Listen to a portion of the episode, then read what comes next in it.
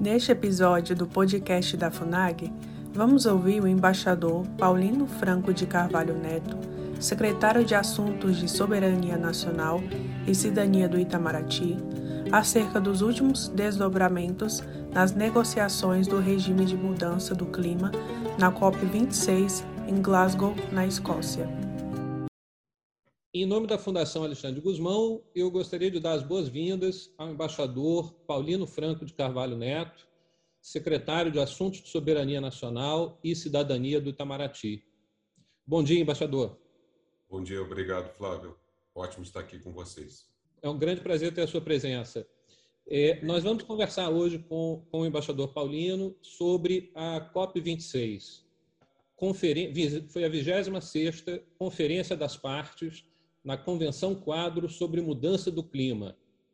A, a, conferência aconteceu entre 31 de outubro e 13 de novembro de 2021, em Glasgow, na Escócia.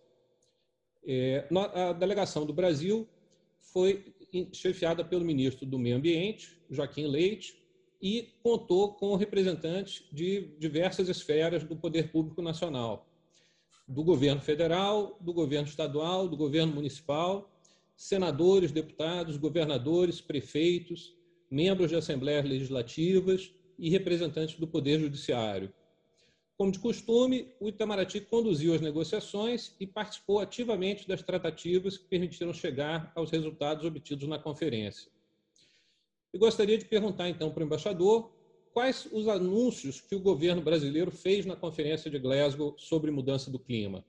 Nós assumimos compromissos mais ambiciosos para o enfrentamento do problema climático? Muito bem, Flávio, obrigado. É, vamos lá. É, o Brasil, enfim, foi a COP26 preparado é, para contribuir de forma construtiva, engajada nas negociações, de forma a alcançar objetivos, resultados concretos. Já no primeiro dia da conferência, no primeiro dia mesmo, nós anunciamos, o Brasil anunciou novas metas climáticas para 2030. Nós aderimos a algumas declarações políticas de maneira coerente aí com o nosso compromisso de seguir atuar, atuando com, com elevado grau de ambição no enfrentamento dos problemas associados à mudança do clima. Nós, logo no primeiro dia, nós anunciamos o objetivo, e o fizemos, de formalizar o chamado objetivo de longo prazo para atingir a chamada neutralidade climática, ou seja, emissões líquidas em 2050. É, desse modo, nós antecipamos em uma década o objetivo que havia sido anunciado anteriormente, é, que seria 2060. Então, passamos de 2060 para 2050. Isso está em linha com o anúncio que o presidente da República havia feito em abril passado, abril deste ano, na cúpula de líderes sobre o clima que fora convocada pelo presidente dos Estados Unidos. Nós também eh, anunciamos um novo percentual, isso é muito importante, para a nossa contribuição nacionalmente determinada, chamada NDC, no âmbito do Acordo de Paris. Ou seja, eh, nós anunciamos, e vamos formalizar isso, uma redução de 50% nas nossas emissões, emissões de gases de efeito estufa, até 2030, isso em comparação com 2050. Esse é um percentual é coerente com, com o objetivo de longo prazo que nós temos de neutralidade climática e é seguramente uma das NDCs mais ambiciosas de todos os países que fazem parte do Acordo de Paris. Uh, nós também, isso é um outro aspecto muito relevante, o compromisso, compromisso do Brasil, do governo brasileiro, de zerar o desmatamento ilegal no país até 2028. Antes, nós havíamos nos comprometido em, em, em, acabar com o desmatamento ilegal em 2030 e antecipamos em dois anos esse prazo. Nós também aderimos à chamada Declaração de Glasgow sobre florestas e uso da terra, cujo objetivo é preservar as florestas e eliminar o desmatamento e a degradação dos solos até 2030. Essa iniciativa deverá contar com recursos de países desenvolvidos, do setor privado, no apoio a programas é, para países em desenvolvimento, incluindo, isso também é, é muito significativo, a restauração de áreas degradadas, o combate a incêndios florestais e o apoio a comunidades indígenas. E, por fim, nós aderimos ao chamado Pacto Global sobre Metano, uma iniciativa inicialmente eh, promovida pelos Estados Unidos e União Europeia, que visa reduzir globalmente as emissões de metano em 30% até 2030, tomando como base os níveis de 2020. E também é, fomentar melhores metodologias de inventário para quantificar emissão, as emissões desse tipo de gás, de gás metano. Uh, essa adesão brasileira a essa iniciativa, ela seguramente permitirá alavancar os trabalhos que já realizamos, que o governo brasileiro já realiza, uh, por exemplo, no Programa Nacional de Lixão Zero, de, fim aos lixões, e também o Plano ABC, Agricultura de Baixo Carbono Mais, cujos objetivos também são de redução das emissões de metano. E com esses cinco anúncios, o Brasil reafirma, ou reafirmou em Glasgow, o nosso papel relevante como ator, é, um ator indispensável, eu diria, do regime multilateral centrado na Convenção Quadro uh, de Mudança do Clima das Nações Unidas e dos seus instrumentos subsequentes, que são o Protocolo de Quioto e, mais recentemente, o Acordo de Paris. Obrigado. Perfeito, embaixador. O, o senhor avalia os resultados da Conferência de Glasgow, então, de forma positiva? É, o senhor é, entende, assim, na sua visão, esse, essas medidas, essas atitudes que foram anunciadas pelo Brasil, nos permitirão enfrentar o problema de forma global? Um, uma última coisa: algum desses assuntos que foi é, tratado, o senhor sente que poderia ter sido, é, poderia ter avançado mais, teria ficado aquém do desejado? É, a nossa a nossa percepção, enfim, a análise que nós todos fizemos, a delegação brasileira que teve que teve à frente o ministro do Meio Ambiente Joaquim Leite, é que o, o resultado da, das negociações em Glasgow foi foi positivo e benéfico para o Brasil para enfrentar o, o problema é, da mudança do clima e para o próprio regime multilateral.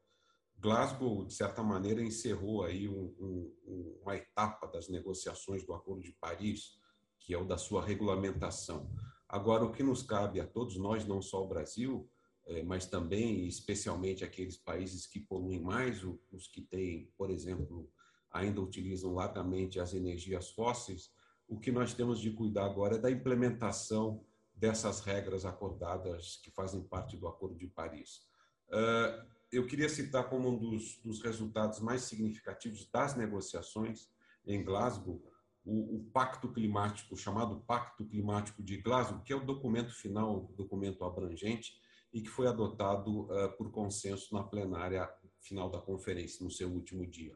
O, e o, o dado relevante aí a, a, a registrar, chamar atenção, de que há pela primeira vez no âmbito da Convenção de Mudança do Clima e especificamente do Acordo de Paris, um chamado global para acelerar justamente a transição para fontes energéticas de baixas emissões de gases de efeito estufa e conclama aí a uma redução gradual do, do uso de carvão e a redução de subsídios a energias ineficientes, a energias fósseis. O Brasil, dessa perspectiva, está muito bem já que nós temos uma matriz energética, uma matriz elétrica, eh, que é que tanto a elétrica quanto a, a, quanto a energética elas são bastante renováveis. Esse é um desafio maior que caberá a países que ainda utilizam, países industrializados e outros emergentes que têm ainda as energias fósseis como base da sua, das suas energias.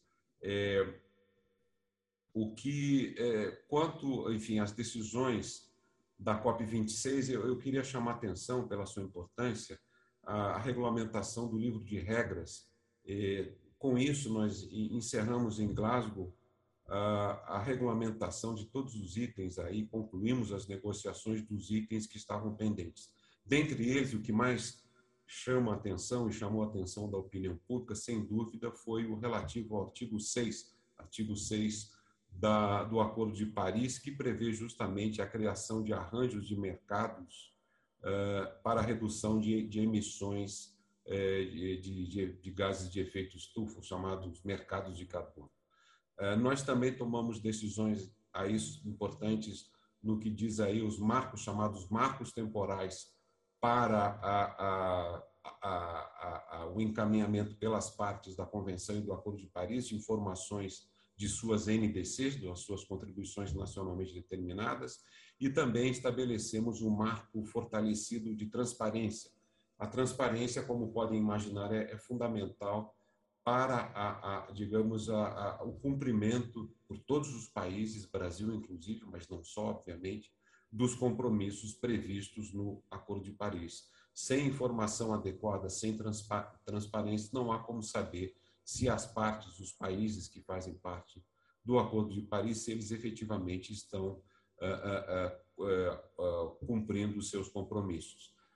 no que diz respeito, e você no, nos perguntou aí sobre o que poderia ter avançado mais, sem dúvida, sem dúvida, isso é, é quase que é, é, de entendimento geral, faltou um, um, um avanço maior no tema do financiamento climático. Esse é um tema crucial desde sempre aí para que os países possam aumentar as suas ambições. O Brasil sempre defendeu que os fluxos de financiamento sejam previsíveis, sejam justos, sejam transparentes e, e que haja também uma, um equilíbrio entre ações de mitigação, ou seja, de redução de emissões, e ações de adaptação, ou seja, aquelas ações que, que servem, eh, serviram, servem e, servirão para que os países possam se adaptar às mudanças que já houve eh, no clima, no clima global. E isso é importante, especialmente para países de menor desenvolvimento relativo, pequenas ilhas, que sofrem e sofreram muito com a mudança do clima e elas não são naturalmente esses países, essas, essas áreas não são os principais responsáveis. Enfim, mas o importante é que, nos próximos encontros, nas próximas reuniões do Acordo de Paris, dos seus órgãos subsidiários, esses temas de financiamento terão de ser levados adiante, já que, é, é, como sabemos, o financiamento climático, o financiamento para o desenvolvimento sustentável, é um compromisso que foi assumido lá atrás pelos países desenvolvidos é, quando foi concluída e assinada a, a Convenção das Nações Unidas para a Mudança do Clima. Essa é uma obrigação que os países desenvolvidos têm e ela está, de certa maneira, escrita é, de uma forma muito resumida, sintética e de fácil compreensão, é justamente a das chamadas responsabilidades comuns, comuns a todos os países, mas diferenciadas. Ou seja, aqueles países que podem mais aqueles que emitiram mais gases de efeito estufa, eles têm uma responsabilidade maior, inclusive global, para a resolução desse problema. Obrigado. Embaixador, é, eu acho que antes, antes da conferência havia grande expectativa em torno das negociações sobre mercado de carbono. O senhor poderia falar um pouco dessa negociação? Se foi possível é, concluir a, as regras para que haja um, um, mercado global de carbono é, em funcionamento e que benefícios isso poderá trazer para o Brasil? Não, sem dúvida. É, como eu mencionei há pouco, a conclusão das, das regras sobre o artigo 6 o artigo 6 do Acordo de Paris, e artigo esse que prevê modalidades voluntárias de cooperação entre as partes, especialmente pela via do, do comércio de é, redução certificada de emissões, daí o nome mais simplificado de mercados de carbono, é, era um resultado que se aguardava, se esperava muito em Glasgow, já que não foi possível, por diferentes razões, chegarmos ao entendimento nas COPs anteriores, em, na Polônia e na Espanha, em 18 e 19. É, em Glasgow, o Brasil, fomos todos com grandes expectativas em relação à finalização dessa complexa negociação. O artigo 6, quando é, plenamente operacional, vai ampliar, sem dúvida, a mobilização de recursos financeiros para a redução de emissões no Brasil, onde temos aí, isso é sabido, um enorme potencial para a geração de créditos de redução de emissões em diversas áreas. Os negociadores brasileiros, todos nós, enfim, trabalhamos muito em favor da superação desses impasses ao longo dos últimos dois anos. O Brasil e sua equipe técnica, e eu quero mencionar aqui a equipe dirigida pelo ministro Leonardo Ataíde, teve uma atuação uh, muito, muito importante e trabalhou com muito afinco para que nós pudéssemos alcançar esses resultados. Houve um, um movimento de conciliação do Brasil, buscando aí um, um meio termo para que nós pudéssemos alcançar, como eu disse, resultados positivos. O Brasil se articulou com, com, e buscou consensos aí com países desenvolvidos, países em desenvolvimento. Tivemos importantes, é, é, participamos de importantes, promovemos importantes negociações bilaterais em torno da questão da contabilidade dos créditos gerados em projetos sob o artigo 6, um dos, um dos motivos aí de impasse anteriores. E nós também, é, a partir desses entendimentos bilaterais, é, fomos construindo um consenso gradativo em torno de outras questões, o que permitiu que se chegasse ao final um pacote negociador mais amplo. É, um dos principais elementos é, desejados pelo Brasil para a COP 26 foram os principais foram contemplados e isso nos, nos, nos deixou bastante é, satisfeitos. Nós, é, é, o Brasil, como como é sabido, nós essas soluções que nós encontramos, sem dúvidas, essas soluções vão beneficiar, beneficiar, melhor dizendo, a países como o Brasil, que são tradicionalmente anfitriões de projetos, eh, e, e, seguramente receberemos mais investimentos associados à execução aí de, de, de novas iniciativas, projetos, sem comprometer a nossa capacidade de é, de cumprir as nossas metas climáticas que estão inscritas na nossa NDC, na nossa contribuição nacionalmente é, é, determinada. Enfim, é, essa a regulamentação desse artigo, com a regulamentação desse artigo 6 nós abrimos aí uma nova via para a captação inicial internacional, melhor dizendo, de recursos para, atividades de mitigação no Brasil.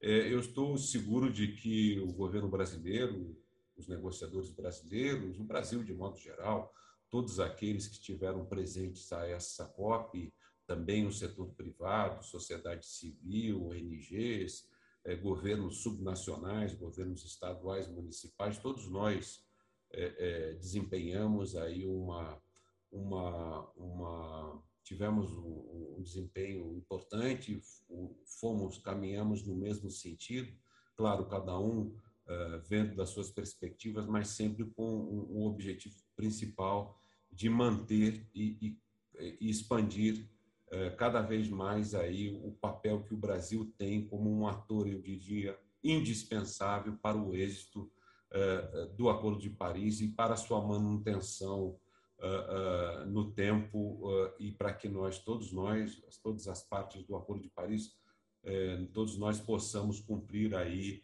os objetivos a que se propõe o Acordo de Paris, que é basicamente a redução das emissões de gases de efeito estufa e, digamos, a uma estabilidade no aumento médio da temperatura global em até 1,5 graus centígrados eh, Celsius. É isso. Obrigado. Embaixador, muito obrigado pelo seu depoimento. Parabéns pelo, pelo trabalho desenvolvido na COP26.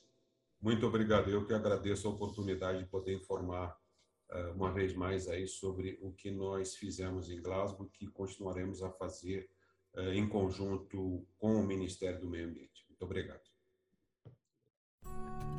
Acesse o canal da FUNAG no YouTube, www.youtube.com/funagbrasil. Lá você encontrará centenas de vídeos sobre política externa brasileira e relações internacionais. Acesse também a nossa biblioteca digital, com mais de 780 volumes para download gratuito, www.funag.gov.br/biblioteca. Acompanhe as atividades da FUNAG Brasil no Facebook, Twitter, Instagram e Flickr.